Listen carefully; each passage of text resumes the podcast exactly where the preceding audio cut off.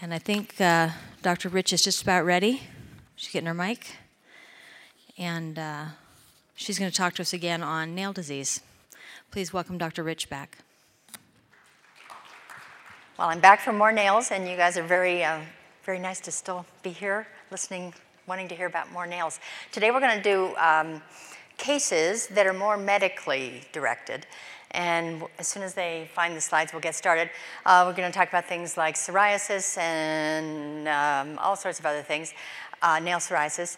Um, um, and it's going to be in a kind of a case thing with questions and answers and uh, um, Twitter and no. Uh, I'm, I'm, I'm just very impressed with how organized you all are. You have a, a Twitter and a, a page where you can, where the people at home can get information. I think that's really wonderful. It's really, truly a well-organized meeting, and I'm delighted to be here. I think we're ready, at least I hope we are. Okay, so the first case is going to be a review. We're going to see how much you learned from this morning, because we talked about this case already. 18-year-old um, female developed a tender lesion under her nail after injury playing football, um, powder puff football, and there's the lesion. Uh, a little bit closer, there it is, okay. So what do you do next? What are we gonna do here? Uh, we're gonna order an ultrasound of her nail. Are we going to ask her who won the game? Are we going to x-ray her hand? Are we going to perform a KOH or culture for staph and strep? X-ray, yay! Oh, you guys are a smart group. Absolutely, we are gonna x-ray. That's gonna tell us what it is. We're gonna be able to take off the nail and deal with it. Um, there it is sticking out. These all look kind of the same. Once you've seen a few of them, you're going you're gonna notice they're all the same. And we already went through this, so we do know this already.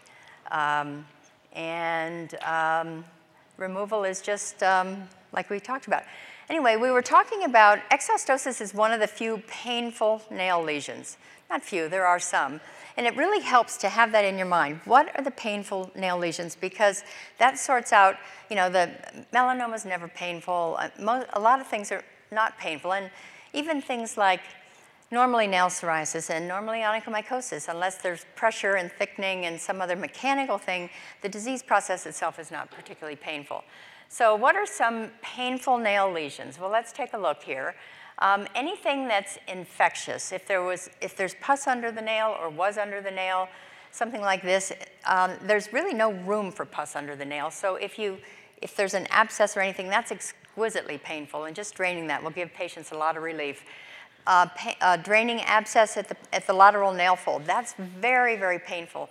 Uh, the pressure from that is, is, is very painful. Trauma, of course, we talked about that. This patient actually has something that's a little bit unusual. I saw another case of this the other day.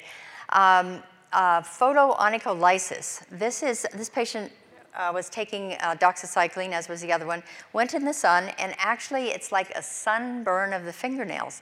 They get this photo reaction of the nails, and then the nails lift, and you have photoonycholysis. So it's painful during when it happens. Um, not a terribly common thing. Sometimes it can even get hemorrhagic, as in this case. Um, what's this one? Painful benign tumor of the nail. Glomus tumor, good job. Yes, yes, yes, there it is. Um, and we talked about de dealing with that. We talked about exostosis. So those are the main ones. Squamous cell carcinoma is also on the list. Um, and that's kind of, if you can keep those in your mind, you'll, you'll probably have them.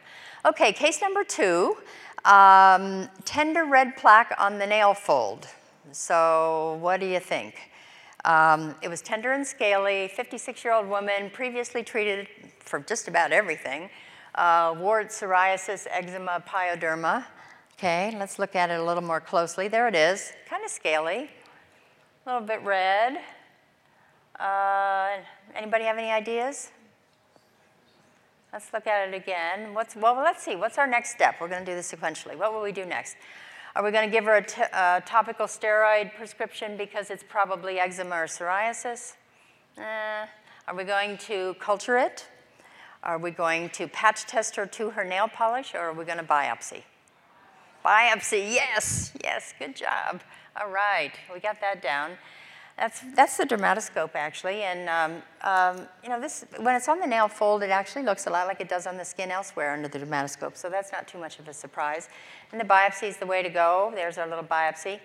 So um, what do we want to know? How, how, can we sort out? Somebody comes in with a scaly thing or a warty thing. How do we decide if it, if it needs to be biopsied? Well, find out about symptoms. Is it painful?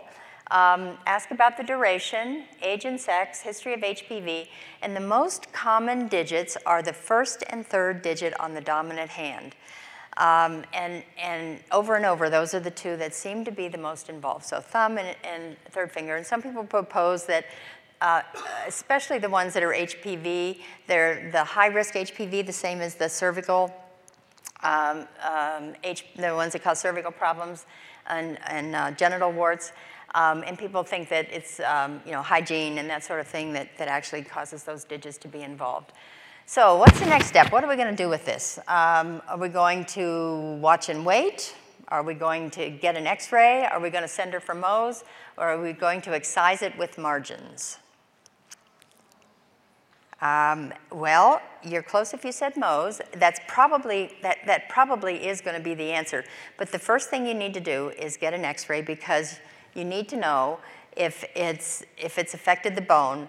Now in this case, I guess, well, maybe that's a little bit iffy if you're certain it's in situ. I guess there's always a chance that the part you biopsied was in situ, but the rest is not.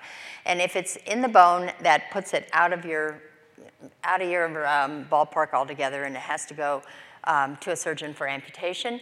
If it's not in the bone, then we excise with margins or do Mohs. And it turns out that whoever said Mohs is right because Mohs is the um, standard of care, the gold standard actually for squamous cell in situ or limited invas invasive squamous cell of the nail. So good job on that. Got that right. So we are going to get an x-ray and probably either send a Mohs or excise it for margins. If the x-ray is positive, off it goes. Okay, so um, the clinical presentation of squamous cell is highly variable. And with everything in the nail, it depends on which portion of the nail unit is being, uh, uh, uh, where the pathology is. In other words, if it's the matrix, it looks one way. If it's the nail fold, it looks another way. If it's the bed, it looks differently still. Um, and so um, the clinical manifestations, and it's like this for lots of things, psoriasis too. If it's the matrix, it looks a certain way, pitting, you know, lots of things will do this. So depends on what part of the nail unit. And these are the five the five kinds of squamous cells that you need to be thinking about, five, the five presentations that we see in the nail. Um, verrucous is probably the most common. It looks like a wart. Um, eczematous-like are the ones that you, one you just saw that's on the proximal nail fold. Looks eczematous, looks red and scaly and, you know, kind of funny. Longitudinal erythronychia, we talked about this morning. Those are the ones that are a red band in the nail. Um, sometimes um, they can have a little papule underneath as well. Um, onycholysis is another way. If you have a patient who has chronic onycholysis that isn't healing and when, in which there's some oozing and perhaps some tenderness, you gotta think squamous cell, because that's likely to be it. Um, and then lastly, longitudinal melanonychia can sometimes be the issue as well. So um, this is actually kind of interesting. A lot of, a lot of dermatologists don't don't get it right going in. And this, this illustrates, this was a paper in the BJD a while ago, and it looked at uh, specimens coming in from dermatologists, um, and they were just the specimens with the final diagnosis, the pathologic diagnosis of squamous cell. And then they looked back at the path reports, the uh, requisitions, to see what the clinician thought it was to begin with coming in, okay? And they found that it was all over the place. These were all bona fide, pathologically um, confirmed squames. And, and they came in some as warts, some as onychomycosis, some as longitudinal melanonychia. Um, a few of them, if you look there, about um, almost 30% um, got it right, but 70% uh, didn't. So it really is variable, even, even people that see a lot of this stuff. This is a pretty typical warty squamous cell carcinoma. They look a little verrucous. A lot of times they're frozen as warts forever before they're treated. And, and you, if you're thinking about this, you're not going to miss it. But if you're, you know, if, if it's just a knee-jerk wart thing, you may. Um, because these do go on. And, I and, i have to admit, I've frozen some of them in, uh, myself. Again, looks kind of warty. I mean, wouldn't you think that's a wart? This guy had been frozen for a while with um, liquid nitrogen, and, but it was, it was kind of painful and it never really healed and it didn't ever get better and none of the, you know, the salicylic acid just burned like crazy when he tried to use that. And so, you know, there are clues and, and just keeping an index of suspicion is important. Um, warty, I mean, you're not going to miss that. Uh, and then um, one like this that is a little bit more invasive, but, um, but still not in the bone, you can send for Mohs. And as I said, Mohs is the, really the gold standard. Um, this lovely lady um, is, has vitiligo actually, and she has a squamous cell under one of her digits, one of her nails that is um, um, not pigmented. And, and she's a great example actually. Um, I always like to, the, we always talk to the residents about pigmentation in the nail because longitudinal melanonychia is so important.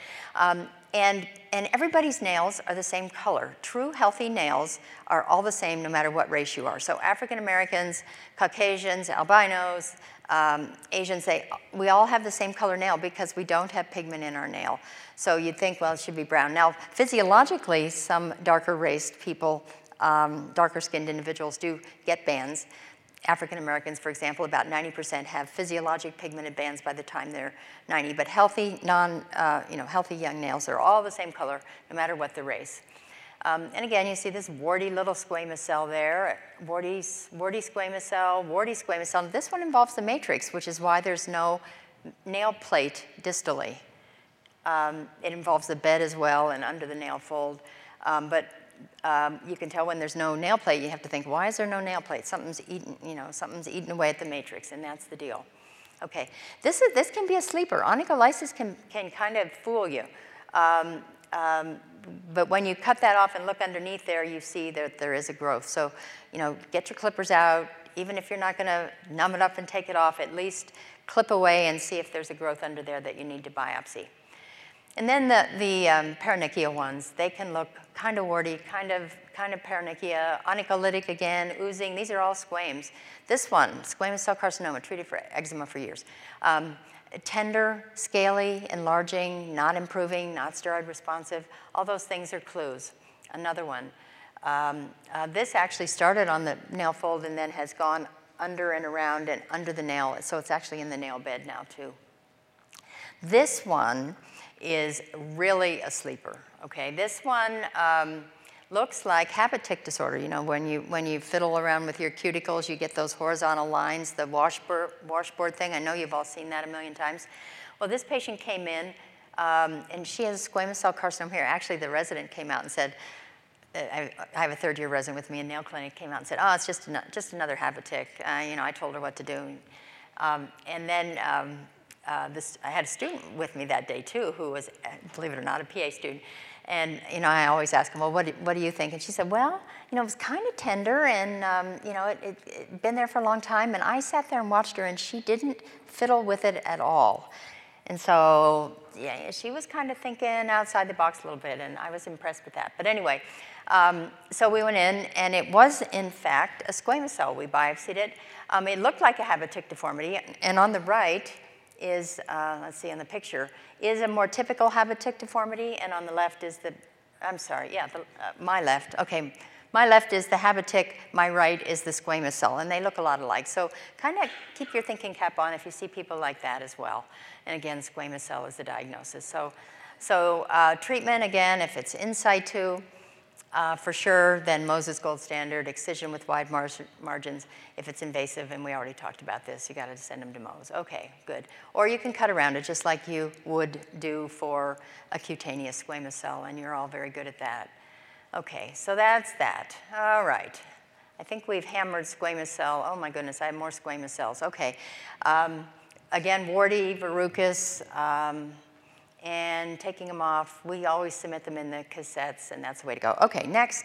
Um, this one's kind of fun. This is not a question and answer thing. This is genuine, honest to goodness, habit tic deformity. Um, we see this all day long, and I'm sure you do too. And patients come in and they monkey with their cuticles. Usually the cuticles are attached, and they always say, "Oh, I don't, I don't do that. I don't fiddle with my cuticles. I, I, I never do that."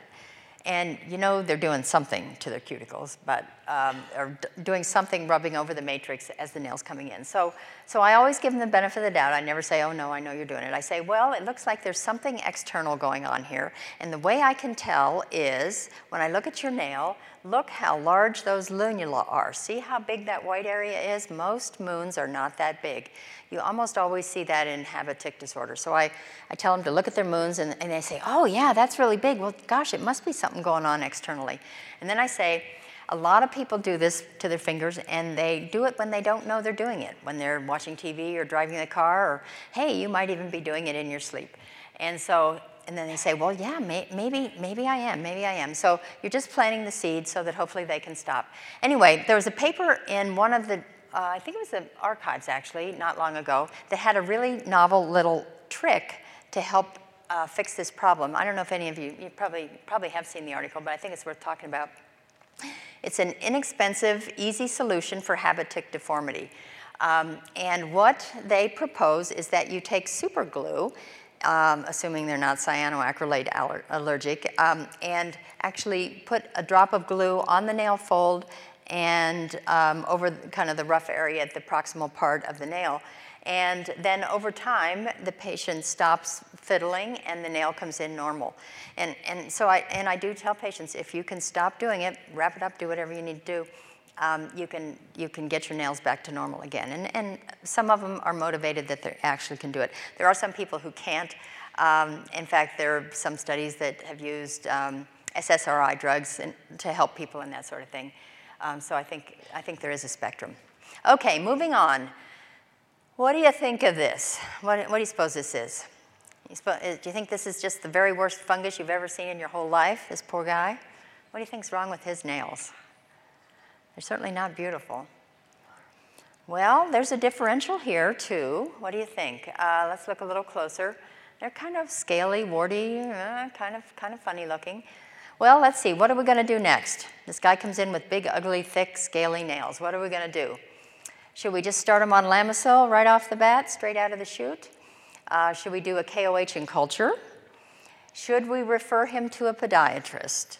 Should we get an x-ray of his foot or should we send him to a geneticist? And I think, well, there are a number of answers here, a number of things that we should do. Um, um, the x-ray, well, let's keep going. The x-ray, I mean, the culture and uh, KOH was negative. Um, and we're looking at them again here. So next, what are we going to do? What's the next step? We, we know that it's not fungus because we have a, a, culture that was negative. Or you can do a PAS, whatever. Um, so what are we going to do? Look at the patient's skin, check a CBC, order a chest x-ray, or perform nail avulsion. Oh, I've heard a lot of comments, but I didn't get any of them. What do you think? Um, there are a number of things that, let's see, am I going the right way? Well, let's look at his skin first. What do you see here? That's his skin against, or kind of next to the resident's skin, the palm. Anybody know what that's called? That kind of funny. Tripe palm, that's exactly what that's called. This is a paraneoplastic problem. It means he has a cancer somewhere. He has tripe palm. The skin on the hand looks a particular way. And, he, and they also get other kinds of things. They get this acanthosis nigricans type thing going on. Um, and, and this acral hyperkeratosis, so fingers, toes, sometimes even their nose and ears, acral, acral condition. So this is called acrokeratosis paraneoplastica Bazex. It's pretty rare, actually. Um, I've only seen a few cases of it oh, um, in my lifetime. Um, and it's always due to a cancer somewhere um, at a distant site. It's not cancer in those lesions, it's cancer somewhere else because it's paraneoplastic. Um, most of the malignancies are in the upper airways, so um, esophageal, uh, even sinuses, the pharynx, uh, it can also be mouth, tongue, throat, that sort of thing. They sometimes have METs, but not always. And, and interestingly, this condition may precede the malignancy, or at least be there before the malignancy was discovered. Um, and occasionally it will disappear when the tumor is removed fully. So, uh, so it's one of those paraneoplastic things that kind of really is tumor driven. And it generally happens in men over 40. That's probably where it's seen the most. Anyway, it's pretty rare, but if you see it, it's, you know, you will now recognize it. Um, okay, here we go. This is a case of a 45-year-old man who has dystrophic nails with pitting. Just straight out of the chute, what are you thinking? Psoriasis, absolutely. Good job. You are absolutely right. The pitting, he's got onycholysis, he has a few splinter hemorrhages in there, he has many, many features of nail psoriasis, and there, there are eight main features, by the way, depending on whether it's nail bed or nail, nail matrix. anyway, closer up, he's got the little bit of the oil drop, you know, the, the nail bed stuff going on there. Lots of nail changes. So, um, and he doesn't have much else going on on his skin, but he does have bad nail psoriasis. So, so what are you going to do? Well, are you going to tell him to, uh, oh, just live with it, it's only fingernails, get a life, you got better things to think about? Uh, are you going to check a CMP and a lipid panel and ask about cardiovascular risks? Or are you going to give him, not maybe or, maybe and, are you going to give him the web address for the National Psoriasis Foundation? Are you going to put him on a three-month course of Lamisil just for fun? Um, are you going to prescribe whatever it takes to clear his nails, including biologics?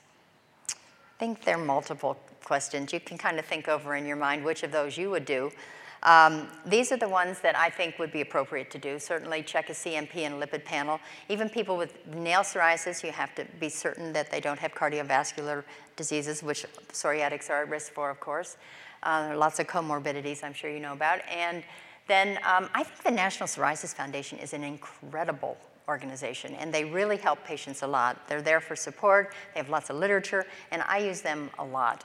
Um, and then lastly, uh, I see a lot of people who have bad nail psoriasis, and maybe they only have it in their nails. About 5% of people have psoriasis only in their nails.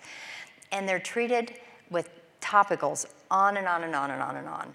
And yeah, topicals can work sometimes, and when it does, it's wonderful. It's terrific, and we always start with topicals. But after a while, when topicals don't work, um, it's time to move on to the next level. Anyway, let's, let's keep going. So these are his nails, and, he, and he's, you know, he's a pretty active guy. Um, we did start with topicals, and he, and he doesn't have much skin psoriasis, actually, a little bit on his palms, but um, um and then we, you know, we went right up the ladder and finally put him on a biologic, and he is now a happy camper with uh, clear nails, and he is not embarrassed to show his hands in public. So, um, and, I, and I think it's okay to do that. I mean, somebody doesn't have to have 20% body surface area to, to be treated with a biologic. If they have something that is bothering them and disrupting their quality of life, even if it's just nails, I think they deserve treatment. Anyway, I do have to say I have a potential conflict of interest. Um, I do studies with a lot of companies that make drugs for psoriasis. We do, um, uh, actually not all nail, nail trials at all, but, um, and those are listed there. So, and I probably will mention products with, um, with the brand name, not the generic or the biologic name. Um, um, and I do that mostly for clarity. So um, it's my conflict of interest. I just want you all to know that, although I don't advocate any particular drug. Um, another, another kid, this, this 10-year-old boy was so troubled by his nails. I mean, they were really ugly. His friends teased him. It was just a mess for him. Um, he didn't have much psoriasis anywhere else, actually. A little tiny bit of intertriginous, but we were able to get rid of that pretty easily.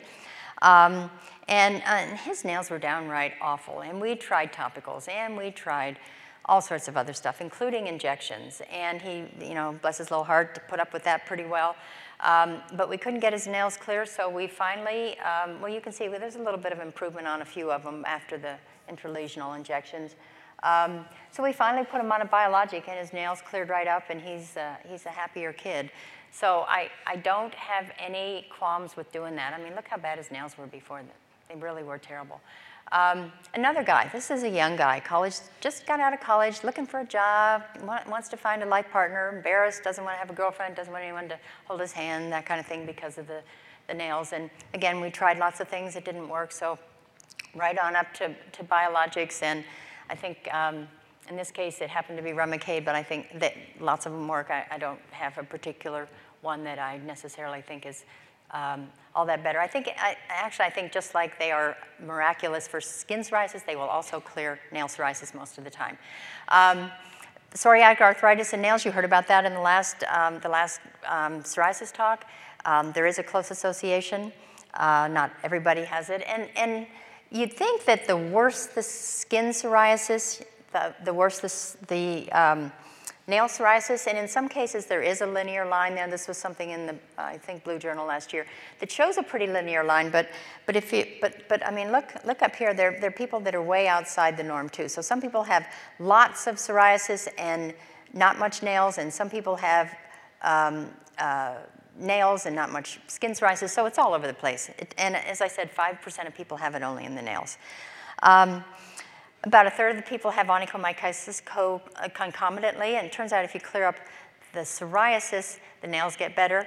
Um, it's not the reverse. If you clear up the fungus, the psoriasis doesn't always get better. Sometimes it does help it though, because we propose that there may be um, uh, some sort of Koebner thing going on with the, the fungus exacerbating it, but that's not, um, not clear. So where do we start with nail psoriasis? Well, if, if the nail psoriasis is mild in a patient without sy symptoms or major concerns, sure, start with a topical or minimum therapy. And, you know, I see, I see crusty old men who say, ah, I don't care about my nails, you know, I, I, it doesn't bother me. And, and if that's the case, we really don't need to pull out all the stops. But for mild to moderate disease in the absence of skin and joint involvement, then I think topical, intralesional, or other classic systemic medications like Soriatane um, and methotrexate, and then for moderate severe nail disease without significant skin or joint disease, um, uh, or with or without, and who have not responded to the other things, go ahead, use the biologics. Sometimes you have to try to get it through the insurance companies. It can be a little bit harder, but it's really worth it. I do think sometimes it's worth doing the intralesional first, and I don't know if you all are comfortable doing this, but it's not such a big deal. The, the thing that everybody, the thing that makes it painful is going deep. Let me show you some pictures, actually. We use a 30 gauge needle, just like we do for the anesthesia. I think I showed that this morning, the cold spray and the anesthesia. Um, the, what you're really trying to do is put a small bleb in the highest part of the skin that you can. Um, what hurts is if you feel like you, if you're going down to the matrix, and that's always the mistake the residents make first. They think they have to go deep because the matrix is deep. But you can put it as high up as you possibly can, and it will diffuse down to the matrix, and you don't have to cause a lot of discomfort. So if you freeze it, use a little, little needle, just put a, a bleb in there. We mix it half and half with xylocaine so that after the first drop it's numb, you can go back and put a little bit more in. Um, and really superficial. Stay high up. It, it really is not painful, and you won't get a bruise in the nail if you do that. There's also some uh, literature on Soriatane being helpful. Uh, quite honestly, I don't use this a lot. I don't use it in women. I mean, there are lots of reasons not to use it, but I think it can be helpful in the right, well-selected patient. Um, and there's a paper, this is Antonella Tosti, who showed some pretty remarkable results with, with low-dose Soriatane. Um, um, I'm going to show you, I, I, like this study actually. It's not a blinded controlled study, but I like it because it compares all the drugs. This is in nail psoriasis, and they, they measured um, uh, NAPSI, which is nail psoriasis measurement on one scale, and then, um, and then time on the, on the um, other coordinate. And um, they looked at classical therapies and they looked at biologics. So the, the, the one on the left is the classical and then biologics. And the interesting thing, I'm not going to go through this. Um, this one is the classical therapy, acitretin, methotrexate, cyclosporin, Puva, narrowband, Repuva. Okay, so those are, those are the ones. Um, and they all showed some efficacy very slowly over time. The only one that did not show any efficacy is the red line, which is narrowband UVB. So not effective for nails. And I don't know if it's that it doesn't penetrate or what the deal is, but it, but it wasn't, wasn't working. Um, the interesting thing with the biologics, and this was a retrospective study where they looked at the charts and, and, and had NAPSIs on all these people anyway. Um, and some of these um, uh, drugs are not even available. Raptiva, for example, is gone, and this was before ustekinumab and, and some of the other ones that we use a lot more now. But um, at any rate, the interesting thing is that some, um, although they started at different levels and dropped at different levels. You know, the infliximab dropped the quickest. They all pretty much got to the same endpoint out at about 48 weeks. You see how they all converge there pretty closely. So yeah, some are faster, some are slower, and I would bet ustekinumab would probably be pretty fast too. Um, but you know, I think they all pretty much can do the job eventually. Um, okay, another case, we're moving away from psoriasis. 60-year-old woman with progressively slow-growing yellow nails um, I'm going to make sure Renee gives me the 10-minute warning when it gets to be time. Okay. Um, anyway, uh, so she has yellow, slow-growing nails, absent lunula cuticle, cuticle, and onycholysis. And those three features in a nail should trigger, you know, bells to go off. So what do you think? What do you think she has? Or what do you think we should do next? Let's take a look here. Um, so should you just tell her to stop using nail polish? We all know that nail polish can stain the nails yellow because of the yellow dye that's in most colors and everything. Uh, should we take a medical history for pulmonary problems? Uh, we looked at her toenails. Should we look at her fingernails? Should we perform a nail biopsy or check a KOH culture and PAS? Actually, you can almost never go wrong with nails, looking at both fingernails and toenails and checking a KOH. Uh, in fact, most of the time we do that anyway. But um, the important thing here is to take a medical history for pulmonary problems. Does anybody know what uh, nail condition is associated with pulmonary issues? I think I heard it. Yellow nail syndrome. Yellow nail syndrome is characterized, and, and, the nails look very characteristic actually. Those are toenails. Um, these are the fingernails. They're, they're yellow, kind of yellowish green sometimes. They all look the same. Once you see this, you'll always recognize it. Um, uh, there's always onycholysis because they don't attach. They're very slow growing. In fact, patients always say, my nails stopped growing. They probably didn't stop growing, but they look like they did. I'll tell you how we'd measure when people say their nails aren't growing. Um, and they don't have cuticles and they don't have lunula, and they're very thick and slow growing. So, and that's yellow nail syndrome. Um, and people have different versions of it, different colors of nail, but they're always thick and yellow growing. Um, this is a study that looked at um, uh, 41 patients with yellow nail syndrome to figure out what the accompanied, accompanying problems were. Um, lymphedema and pulmonary problems are the two main things that, that people see. In fact, all of the patients in this study had one or both of those going on. The pulmonary thing, the, the main one is atelectasis, but also it can be uh, pulmonary effusions and bronchiectasis, all that kind of stuff. Um, so um, treatment-wise, there's a, a, big literature on using um, vitamin E, and in this study, they use vitamin E. Some people got better, some people that got better without vitamin E, so it's all over the place. And really, treating the underlying problem is the way to get this better. And if you can get their lung problem clear, which you sometimes can, sometimes can't, the pulmonologists work on it. Um, I don't do that part. Um, um, the nails get back to normal. And I have seen that happen actually, uh, mostly in teenagers. Um, now this is not yellow nail syndrome, but this patient has yellow nails. Um, this is from something external, and the main things that we see are nail polish remover. The way you can tell, I hope I have another picture of this, yeah. Um, way you can tell is if the, the proximal margin of the color parallels the cuticle, it's usually external. If it parallels the lunula, it's usually internal. Let me show you what I mean. Can you see how this line here kind of parallels this line? um, that means it's external. So it would be nail polish. Or the thing that we see this a lot with is uh, self-tanning cream. People put it on and their nails get stained, and then when the nails grow out, um, you know, they look like this. So anyway, um, but this is yellow nail syndrome. Because of the onycholysis, they can get a secondary yeast or mold going on too. That's kind of what they look like. Okay, moving on from yellow nail syndrome. Pulmonary problems, yellow nail syndrome. 36-year-old um, female with a new papule on the nail fold. It's really subtle. Can you see it? It's right there. Let's see. Um, there you can see it a little bit more closely. It's not impacting the nail plate, so it's a little bit proximal to that. So what are we going to do? We're going to get an x-ray. Are we going to examine the nail carefully to determine if it is fluid-filled and movable? Are we going to tell her it's a myxoid cyst and just watch it? Or are we going to biopsy for diagnosis? Okay, think it over in your mind, okay? Well, I think we need to definitely examine it real carefully and see if we can figure out if it's fluid filled, because if it's, if it's a myxoid cyst, that takes us off in one direction. Um, and I mean, this is your second hour of me, you know I'm going to biopsy almost everything in the nail. So um, biopsy, in this case, is the right thing to do. So um, and it is, it is firm. It isn't fluid-filled. It's, it's movable, it's firm, but it's not fluid-filled. So, so biopsy is the right thing, and you can do that. You are over the matrix, but you don't have to worry too much because it's probably pretty high up. And when we opened it up, we saw this little white thing coming out. So this is actually a follicular cyst, or probably an epidermal um, inclusion cyst, you know, implantation cyst. She doesn't remember any trauma, but that's that's what it is, and there it is, and you just take it out, and she was fine.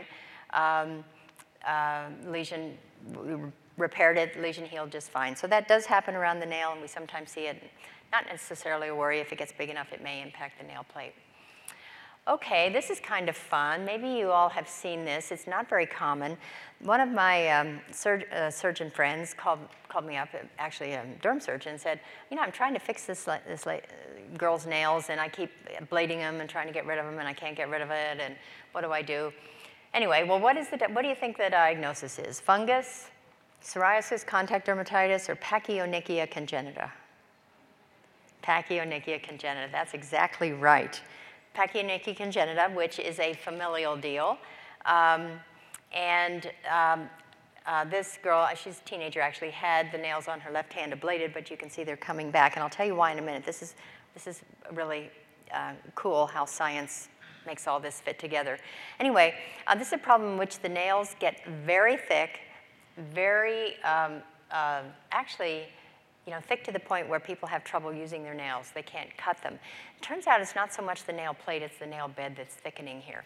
They also get leukokeratosis oris, um, uh, and they get blistering sometimes of their palms and soles. And that all has to do with keratin. This is the little baby of the mom that has it.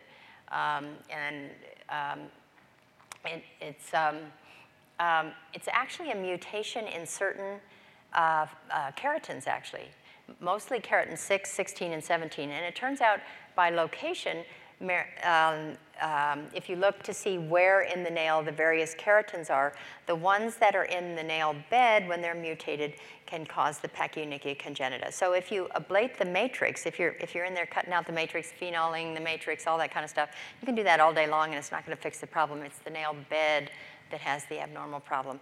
They're doing some gene rearrangement, some uh, gene um, uh, kind of therapy. The problem is delivering it, but there are some uh, treatments where they're, they're going to try to correct things. And it's, it's pretty hopeful for these people down the road. Anyway, so this is, these are the keratins um, that are involved. And I think there are a lot of other minor mutations as well, but it's just a good thing to know about and, and to see. You may not have a lot of families with that in your neck of the woods. Anyway, okay, another case. This is an eight-year-old boy with a deep depression in the center of his nail, present for about a year, okay? No trauma, no manipulation.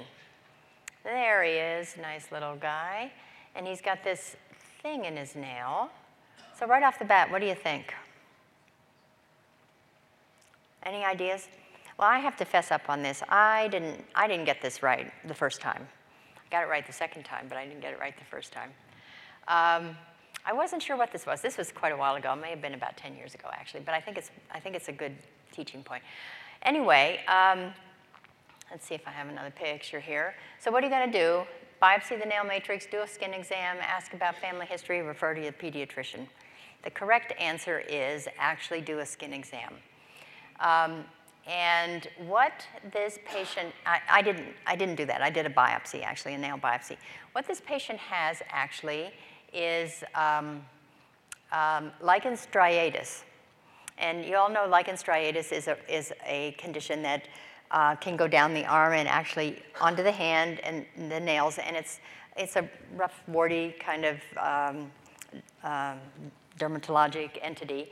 And it self-resolves over a period of years. It goes away by itself. So it comes, it's there, it's linear. Parents always wonder what it is, usually in kids actually. But then it goes away. It actually disappears on its own without any treatment at all. It goes away. And what, what happens is when it goes down and affects the nail, as you can see on her second digit, you can see some of her lichen striatus still there. It's almost gone. The skin rash itself goes away long before the nail gets better. So sometimes you'll see these lesions. They always look just like that. That looks like the other one on her index finger there. Um, and you'll see, the, you'll see the lesion but you won't see the skin rash. So you have to ask the parent, do you remember a skin rash that was on the dorsum of the hand that went down the finger? And a lot of times they say, oh yeah, yeah, or you can have them look at photographs or something. Um, if the rash is there, you're golden. You, you get it, lichen striatus. But if, um, if the rash is gone, it's a little bit harder. So it's good to, good to think about it because you can, you can make a difference for these kids. Uh, in this case, and, and there's, it just goes down and it, it sort of temporarily puts the matrix to sleep and there's a big gap in the nail. And um, in her case, she still had a little of the skin rash, but most of it was gone. So lichen striatus and doesn't need treatment. The nail will get better too. It will go completely away all by itself. It just takes a whole lot longer because nails take longer to clear, to grow than um, skin does. It may take an extra year even, although fingernails usually grow six months. It still may take a year for that to get back to normal after lichen striatus. So, so look for that. You don't really need to biopsy if you recognize it ahead of time, lichen striatus. Um, it does have certain histopathologic features, but Okay, a little bit more about pigmented bands in the nails. Um, we talked about some of this this morning. Six month history of the solitary pigmented band in the nail. Uh, let's see here. There it is. Okay, so what are we going to do? Take a history, get an x ray, biopsy the nail matrix, cover with nail polish, or biopsy the nail bed. The two things that we need to do are um, uh, um, take a history, first of all, because the basic mantra is any unexplained pigmented band in a Caucasian needs to have a matrix biopsy for diagnosis to be sure it's not a melanoma. But if you can explain it, if you have a reason for it that's a rational, reason, reasonably um, uh, accurate reason, then, then you're pretty good because quite honestly, most of these are benign. Most pigmented bands in the nails are benign. But um, so, so what kind of history do you want to do? Well, you do have to biopsy the matrix, but taking a history I think is also very important. Okay. Um, this is a great paper. I'm not going to talk about it. So any unexplained, I'm going to say it again, longitudinal pigmented band in a Caucasian's nail needs a matrix biopsy to rule out melanoma. So if you can't figure it out, if you can't explain it, it's, you know, it's okay to watch them for a little while and see if something does evolve, but if you're worried about it, you got to go for the biopsy. History, how long has it been there? Is it new? Is it stable? Is it changing? Did it come on when they started a new drug? Was it, um, you know, uh, do they have any other systemic disease? Are there any endocrine things? Are they pregnant? Were they pregnant? Have they been pregnant in the last three years?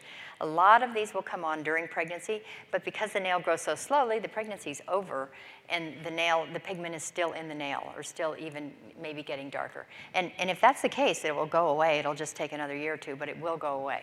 Um, was there trauma to the digit? Is it frictional melanonychia? All of these things are things that you can sort out and, and try to get a sense for. Um, um, is the width, is it narrow? Is it wide? Is it widening? Widening if it's changing, that's obviously more of an issue. In adults, if it's if it's wider in the back than in the, the, the um, distal end, that's, that's more of an issue. Um, and then dermoscopy. I think dermoscopy is extremely helpful in nails in, in helping, it's not going to make a diagnosis for sure, but it can help you decide whether to biopsy or not. So uh, pigmented bands, um, you want to know if it's pigment that's melanin or pigment that's blood or pigment from fungus or pigment from something else because there are other things that can cause pigmentation in the nail. Um, if I get time, I'll talk about some of the molds and, and uh, fungi that, that can do that. Pseudomonas can do that. We've all seen Pseudomonas.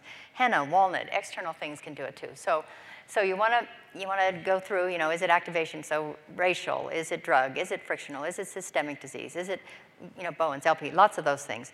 Um, or is it a nevus or melanoma? Okay.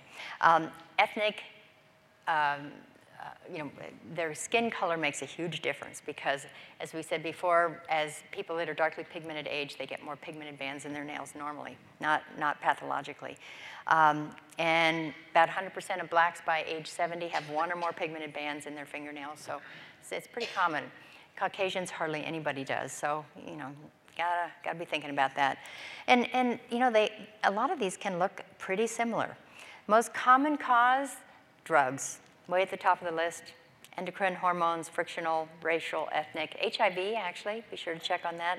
There's a condition called Laugier-Hunziker. I didn't bring that. It's pretty rare, actually, but I have seen a few, in which people get pigmented bands in their nail and also um, on their lips, buccal mucosa, and then nevus lentigo, that sort of thing.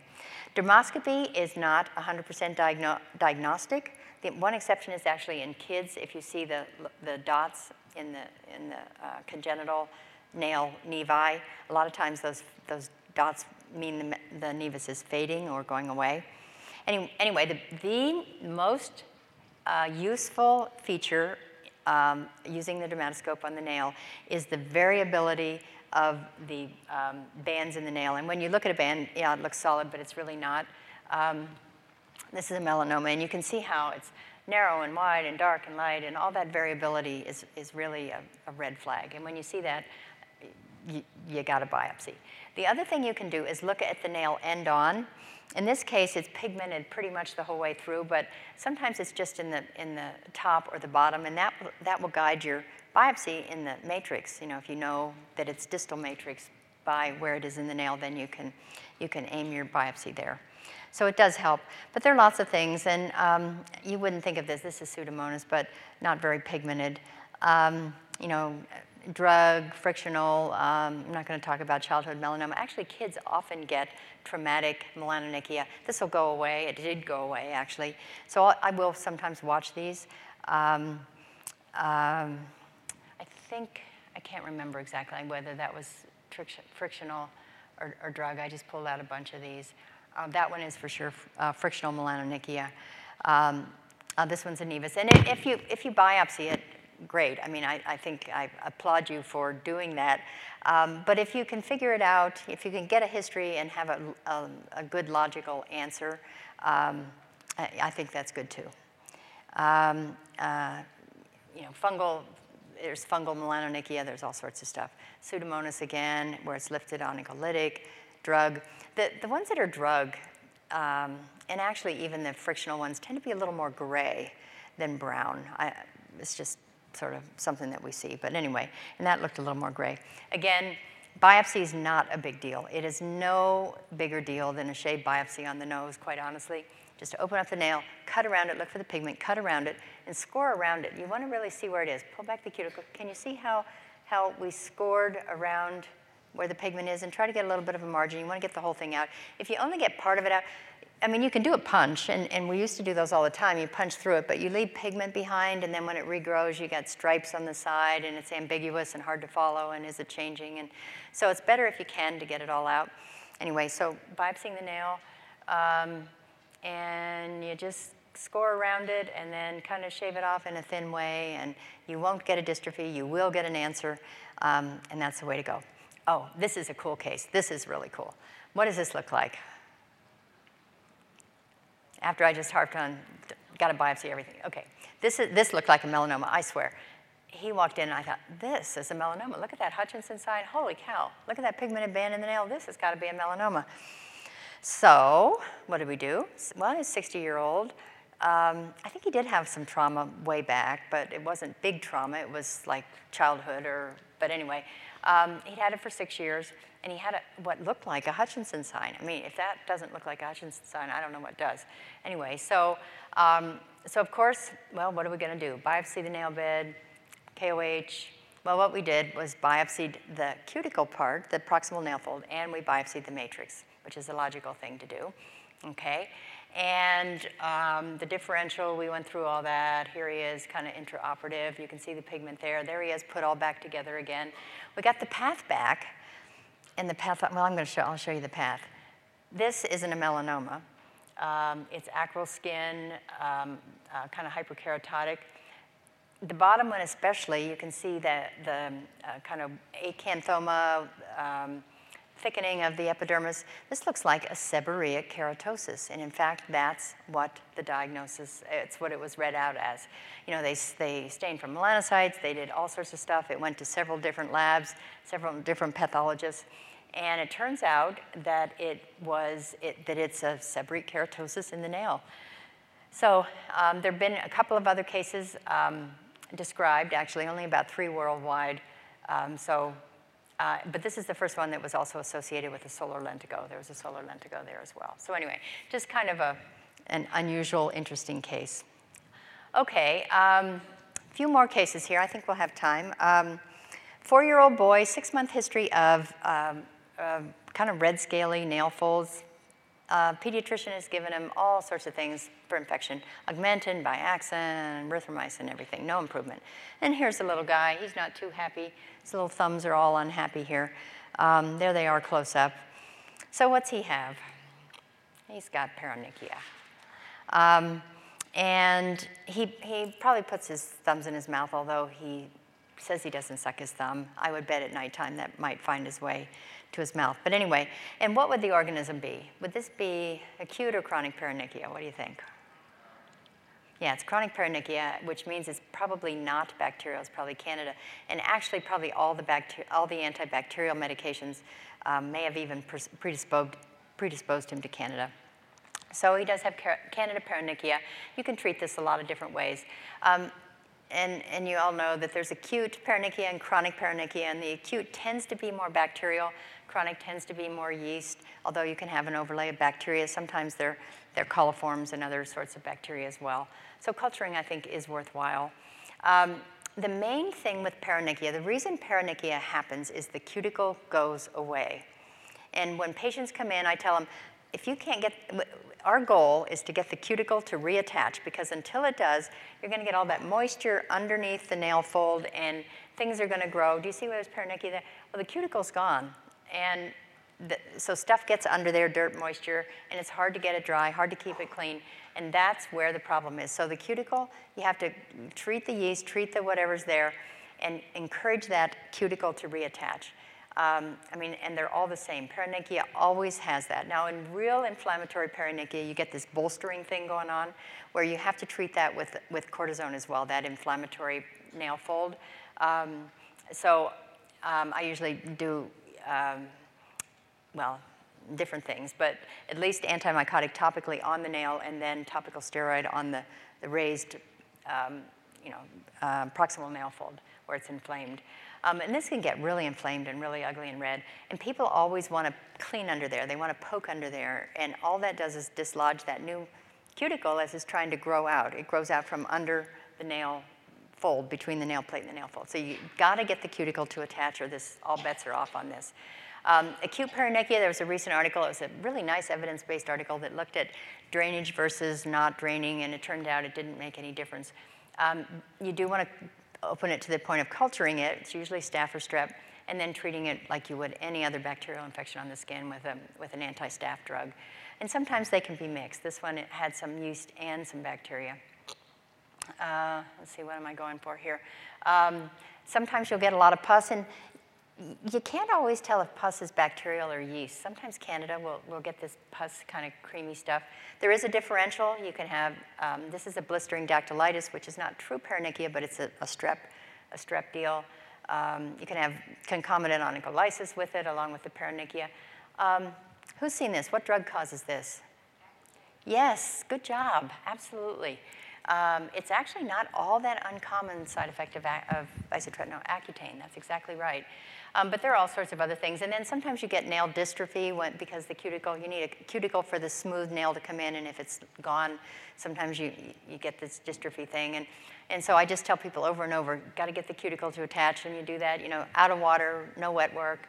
Um, you know, try to wear gloves. I use um, topical antifungal. I'll often use fluconazole once weekly in addition. Um, and by the way, that's the only antifungal that is approved. None of them are approved for onychomycosis, but in children, fluconazole is the one um, that is approved in kids. Uh, and um, let's see, treat inflammation with, with topicals. So that's pretty straightforward. Okay, so I think we must be done. Are we? I think we are, right? I think so, yes. If you have questions, I'll be around. And I, I do want to just thank you a lot for your attention. You've been a great group, and, and um, I, I always like coming to the PA meetings because you guys are awesome. So thanks for that.